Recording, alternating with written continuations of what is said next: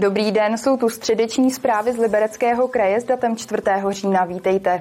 Dnes se s našimi štáby vydáme na Technickou univerzitu v Liberci, do Brniště a nebo na mistrovství světa v agility. Pojďme začít.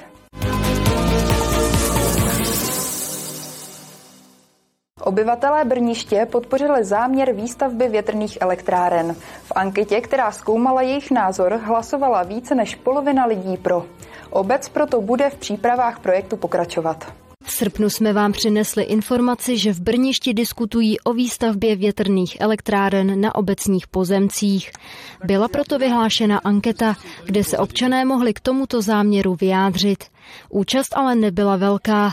Z celkového počtu zhruba 420 domácností se jich zapojila asi čtvrtina. Anketa vlastně mezi občany dopadla, že 75 eh, respondentů, kteří odevzdali své anketní lísky, je pro výstavbu, 17% je zásadně proti a asi 6% se nemohlo rozhodnout. Já jsem neočekával, já jsem chtěl znát názor občanů, což eh, nám dali jasný mandát k tomu, aby jsme dále pokračovali. V nejbližších dnech obec osloví potenciální investory a bude po nich požadovat konkrétní nabídky.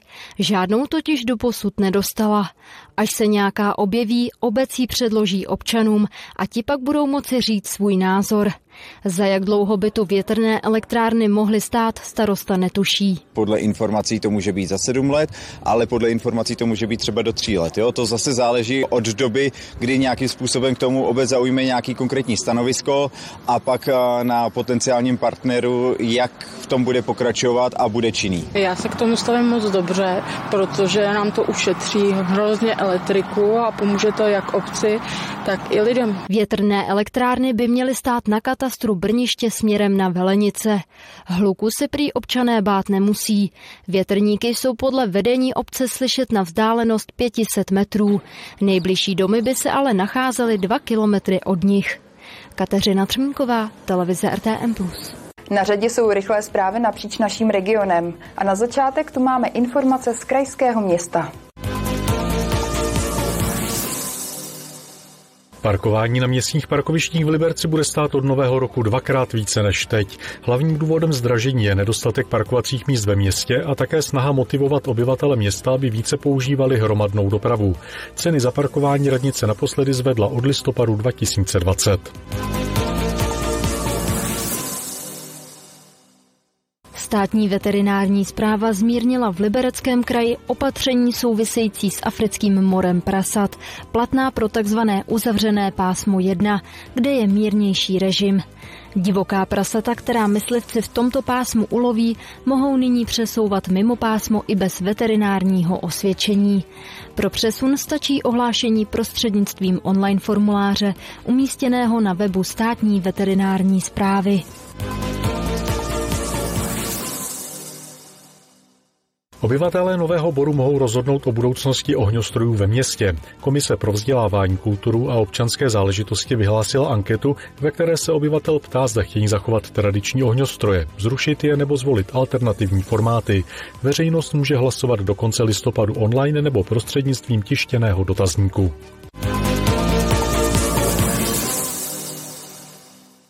Technické obory na vysokých školách zůstávají dlouhodobě nenaplněné. Výjimkou není ani Technická univerzita v Liberci. Například na fakultě mechatroniky, informatiky a mezioborových studií by mohlo najednou studovat až 800 lidí. Ve skutečnosti jich tu je ale zhruba o 150 míň. Důvodem jsou podle děkana náročné přijímací zkoušky a také obtížné předměty, kvůli kterým řada studentů skončí. Na fakultě mechatroniky, informatiky a mezioborových studií Technické univerzity v Liberci studuje v současné době zhruba 650 studentů. V letošním akademickém roce je jich méně, než bylo v loni. Je to propad o nějakých 70 až 80 studentů. My jsme byli zvyklí, že eh, od přihlášek do přijatých studentů byl ten propad asi 30% a od přijatých do zapsaných taky 30%. Letos je to na 50%. Nedovedu si to vysvětlit, ale když vidím výsledky přijímacích testů, kde výsledek z matematiky ze 100 možných bodů je nula, tak to vede k zamýšlení. Fakulta se dlouhodobě potýká s tím, že nemá naplněné kapacity. Bez problémů by zvládla odučit 800 studentů, po rozšíření výukových prostor i tisíc. Na tato čísla se ale dlouhodobě nemůže dostat. Podle děkana zatím stojí například náročné přijímací zkoušky, které zahrnují matematiku a informatiku. U některých oborů i chemii a fyziku. Dalším sítem na studenty je i samotný první ročník. Je to samozřejmě velká změna proti středoškolskému stylu výuky. Musí se začít starat sami, musí sami sebe přinutit, že chtějí tu, ten předmět absolvovat, že musí absolvovat zkoušku a někdy to zjistí až na začátku zkušebního období a to je někdy už pozdě. Že studenti nemají až takový zájem o technické obory dává rektor univerzity za vinu státu. Ten problém není v počtu, ale v počtu na technické obory. Tam prostě stát je potřebuje, ale ten, ten proto nic nedělá, nebo prostě a my nejsme schopni prostě udělat reklamu třeba v televizi a podobně, protože na to nemáme prostředky. Studentů technických oborů v České republice dlouhodobě ubývá. Oproti roku 2011 došlo k poklesu skoro o více než dvě pětiny. Kateřina Třmínková, televize RTM+. Pokračujeme dalším přehledem zpráv a zamíříme rovnou do Jablonce nad Nisou. Jablonec nad Nisou sbírá podněty pro participativní rozpočet. Na letošní a příští rok v něm jsou k dispozici 4 miliony korun. Peníze bude možné dát nejen na stavební úpravy a vylepšení veřejného prostoru, ale nově také třeba na veřejné kulturní nebo společenské akce, jako jsou sousedská setkání, dětský den, oslavy slavného rodáka a podobně. Největší loď na Máchově jezeře čeká oprava poškozeného lodního šroubu. 70-tunový máj byl proto za pomoci dvou jeřábů vyzvednut z vody a přenesen na břeh. Zpátky na jezero by se mělo plavidlo vrátit do 15. listopadu. Náklady na opravu máje budou kolem půl milionu korun. Poradna Národní rady osob se zdravotním postižením v Liberci nově poskytuje i terénní péči. Tím se služba o krok víc přibližuje také i mobilním klientům. Poradna pomáhá například v oblastech vyhledávání sociálních služeb v regionu a nabízí konzultace ke smlouvám o poskytování sociální služby, nemocenského, zdravotního a důchodového pojištění a podobně.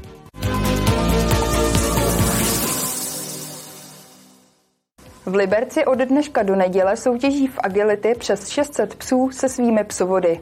Přijeli ze 43 zemí světa.